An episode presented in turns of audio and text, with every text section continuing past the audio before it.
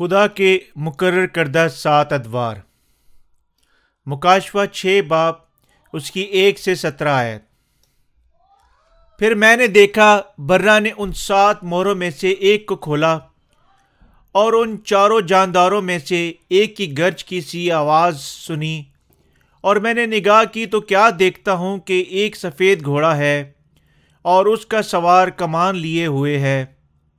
اسے ایک تاج دیا گیا۔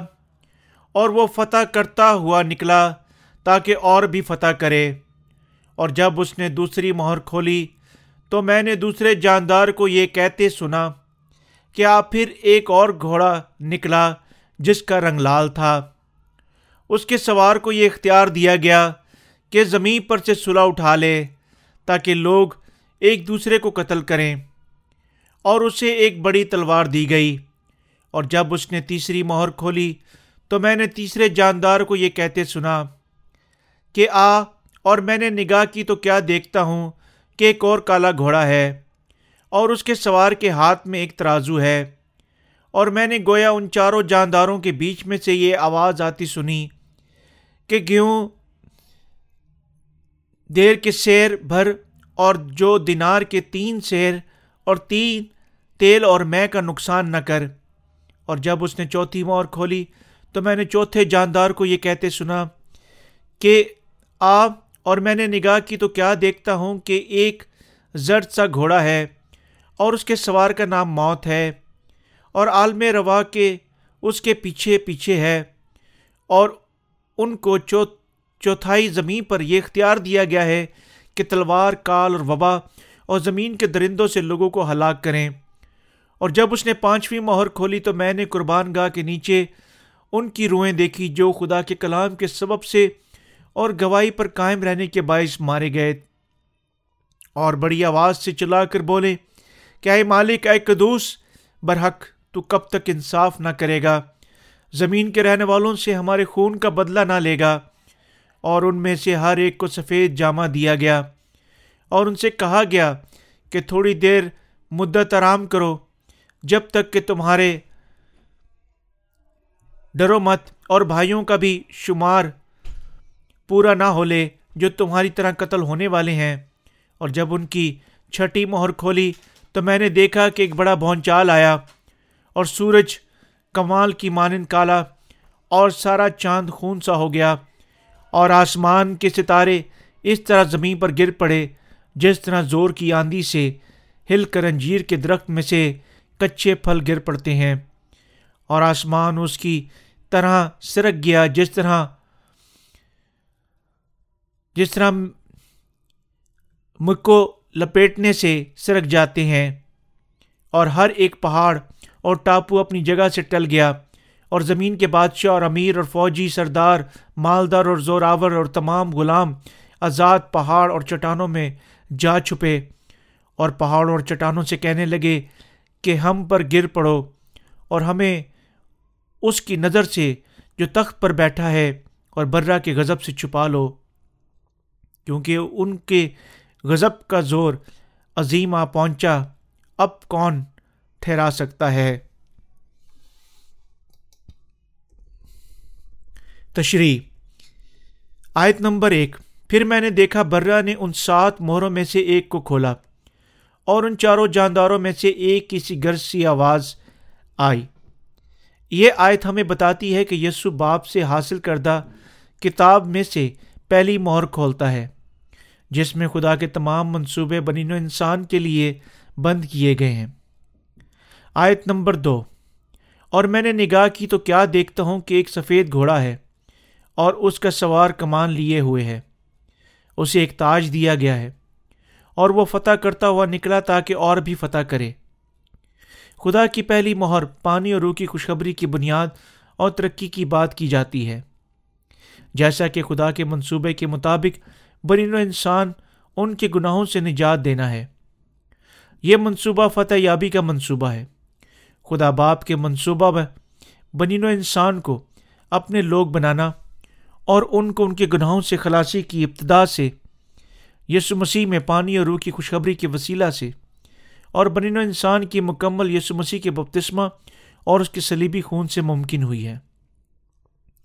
خدا نے تمام لوگوں کو اس دنیا کے تمام گناہوں سے پانی، نجات، پانی اور روح کی خوشبری کے ساتھ نجات دی۔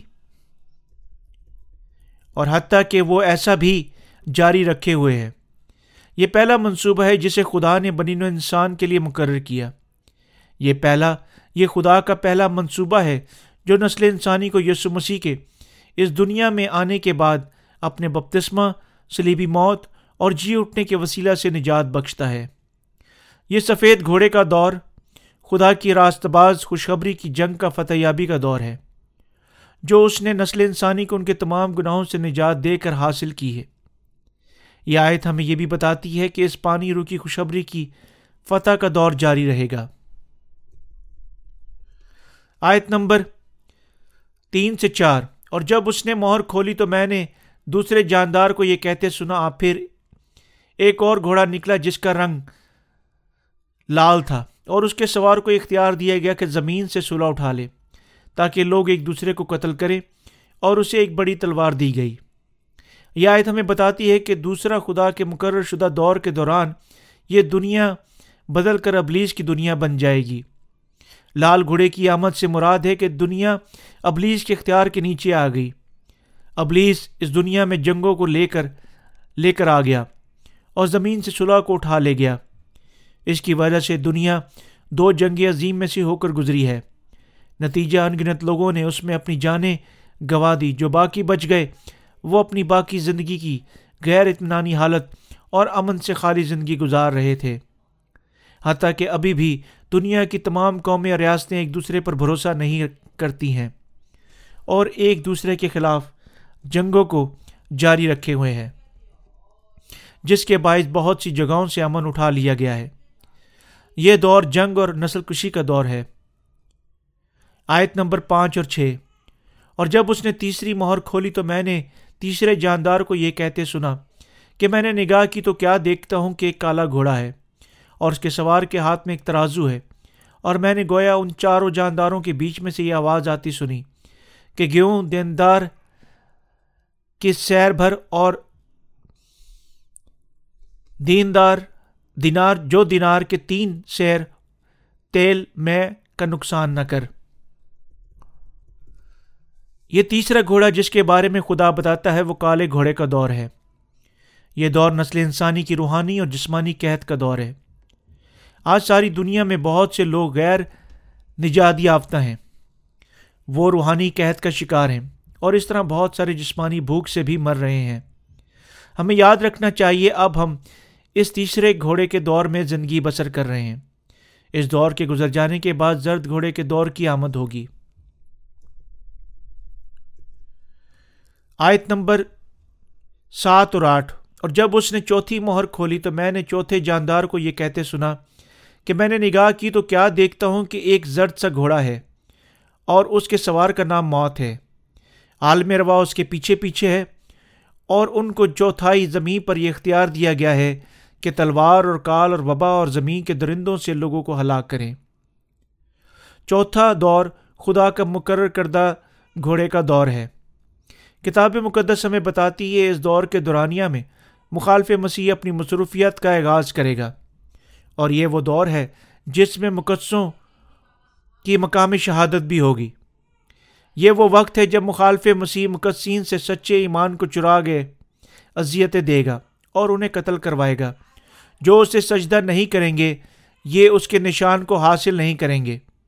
اس کے بعد دنیا سات نرسنگوں کی آفت کی لپیٹ میں آ جائے گی۔ اس وقت مقدسین کے لیے مقامی شہادت نہ بچنے والی حقیقت بن جائے گی۔ آیت نمبر نو اور گیارہ۔ اور جب اس نے پانچویں مہر کھولی تو میں نے قربان گاہ کے نیچے ان کی روحیں دیکھی جو خدا کے کلام کے سبب سے گواہی پر قائم رہنے کے باعث مارے گئے تھے۔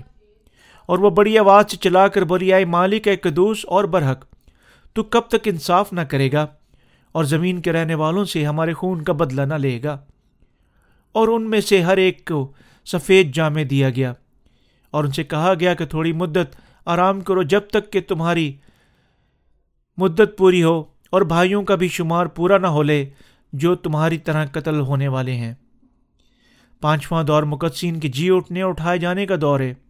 اس دور کے بعد ہزار سالہ بادشاہت شروع ہوگی۔ یہ حوالہ میں بتاتا ہے کہ ہم سب کو ایمان رکھنا چاہیے کہ مقام شہادت کے بعد مقدسین کا جی اٹھنا، اٹھایا جانا ہوگا، جس کے لیے ہم سب منتظر ہیں۔ اور ہمیں نئے آسمان اور زمین کی امید کے ایمان میں زندگی بسر کرنی چاہیے۔ جس کا واضح خدا نے ہم سے کیا ہے۔ آیت نمبر بارہ۔ اور جب اس نے چھٹی مور کھولی تو میں نے دیکھا کہ ایک بڑا بونچال آیا۔ سورج کمل کی مانند کالا اور سارا چاند خون سا ہو گیا۔ خدا کا چھٹا دور پہلی دنیا کی بربادی کا دور ہے، جس کو خدا نے خلق کیا تھا۔ یہ وہ وقت ہوگا جب آفتوں کے ساتھ پیالے اس دنیا پر انڈیلے جائیں گے۔ جب سورج چاند اور ستارے اپنی روشنی کو کھو دیں گے اور زمین زلزلوں کی زرد میں آ کر اندر کی طرف دھستی چلی جائے گی۔ آیت نمبر تیرہ۔ اور آسمان کے ستارے اس طرح زمین پر گر پڑے جس طرح زور کی آندھی سے ہل کر انجیر کے درخت میں سے کچے پھل گر پڑتے ہیں۔ چھٹے دور کے دوران کائنات کی تباہی خدا کے ساتوں پیالوں کی آفت کے ذریعے ہوگی، جس نے اس نے قتل جسے اس نے خلق کیا۔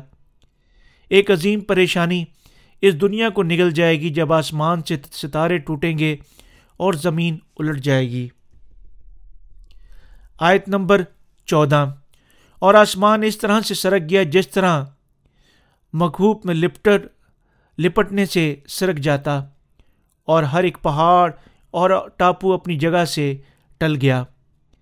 یہ آیت ہمیں بتاتی ہے کہ جب سات پیالوں کی آفتیں اڈیلی جائیں گی تو آسمان غائب ہو جائے گا۔ جیسے کوئی ایک تومار کو لپیٹ لیتا ہے اور تمام پہاڑ اور جزیرے اپنی جگہ سے ہل جائیں گے۔ ان منصوبوں سے پتہ چلتا ہے کہ زمین کی تبدیلی واضح طور پر واقع ہوگی اور اس موجودہ زمین کی حالت مکمل طور پر تباہ ہو جائے گی۔ آیت نمبر پندرہ۔ اور زمین کے بادشاہ اور امیر اور فوجی سردار، مالدار، زوراور، تمام غلام اور آزاد پہاڑ کی غاروں اور چٹانوں میں چھپ جائیں گے۔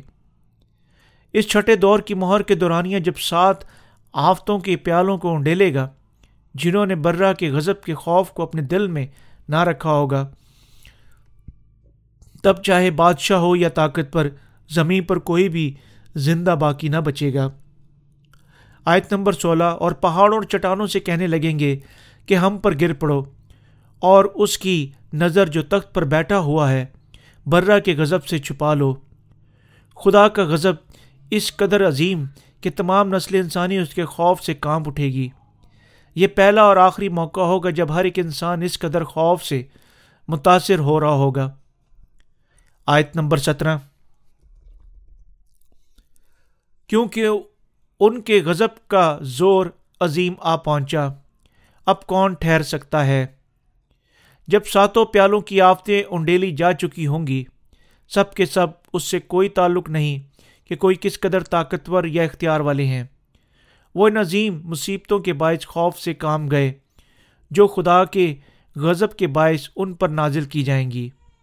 اس وقت کوئی بھی نہیں ہوگا جو بغیر خدا کے خوف کے سے ہو۔ پھر ساتواں دور کیا ہے؟ ساتواں دور خدا کا مقرر کردہ دور ہے، جس میں مقصین ہزار سالہ بادشاہت میں زندہ رہیں گے، جو آگے چل کر نئے آسمان اور زمین میں اس کے ساتھ ابر تک رہیں گے۔ آمین۔